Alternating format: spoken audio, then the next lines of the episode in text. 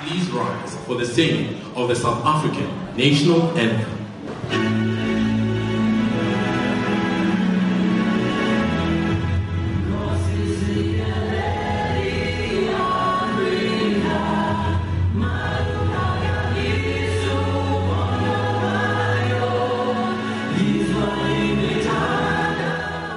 Verskeie hoëgeplaastes van die regering het die geleentheid bygewoon, onder andere die spreker van die parlement, Baleka Mbete.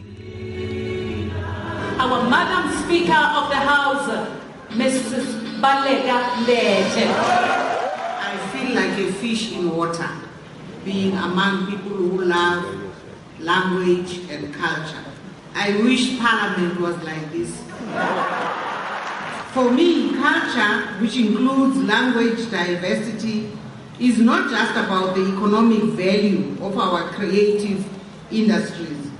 It is what defines us as a civilization.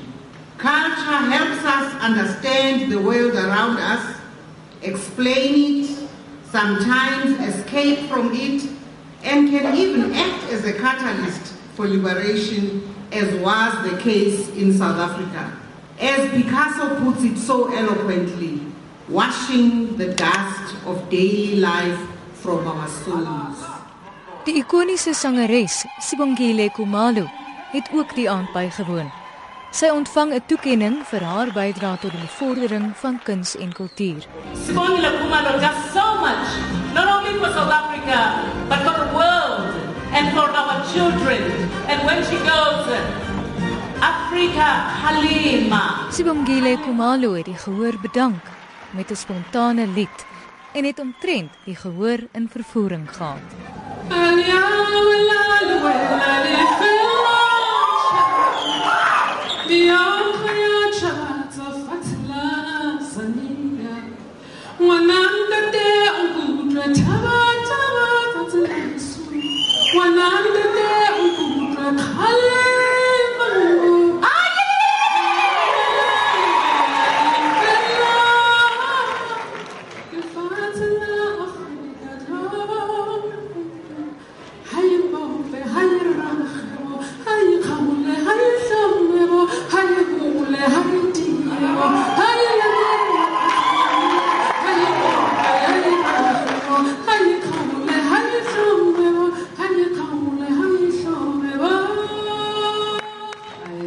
Honored.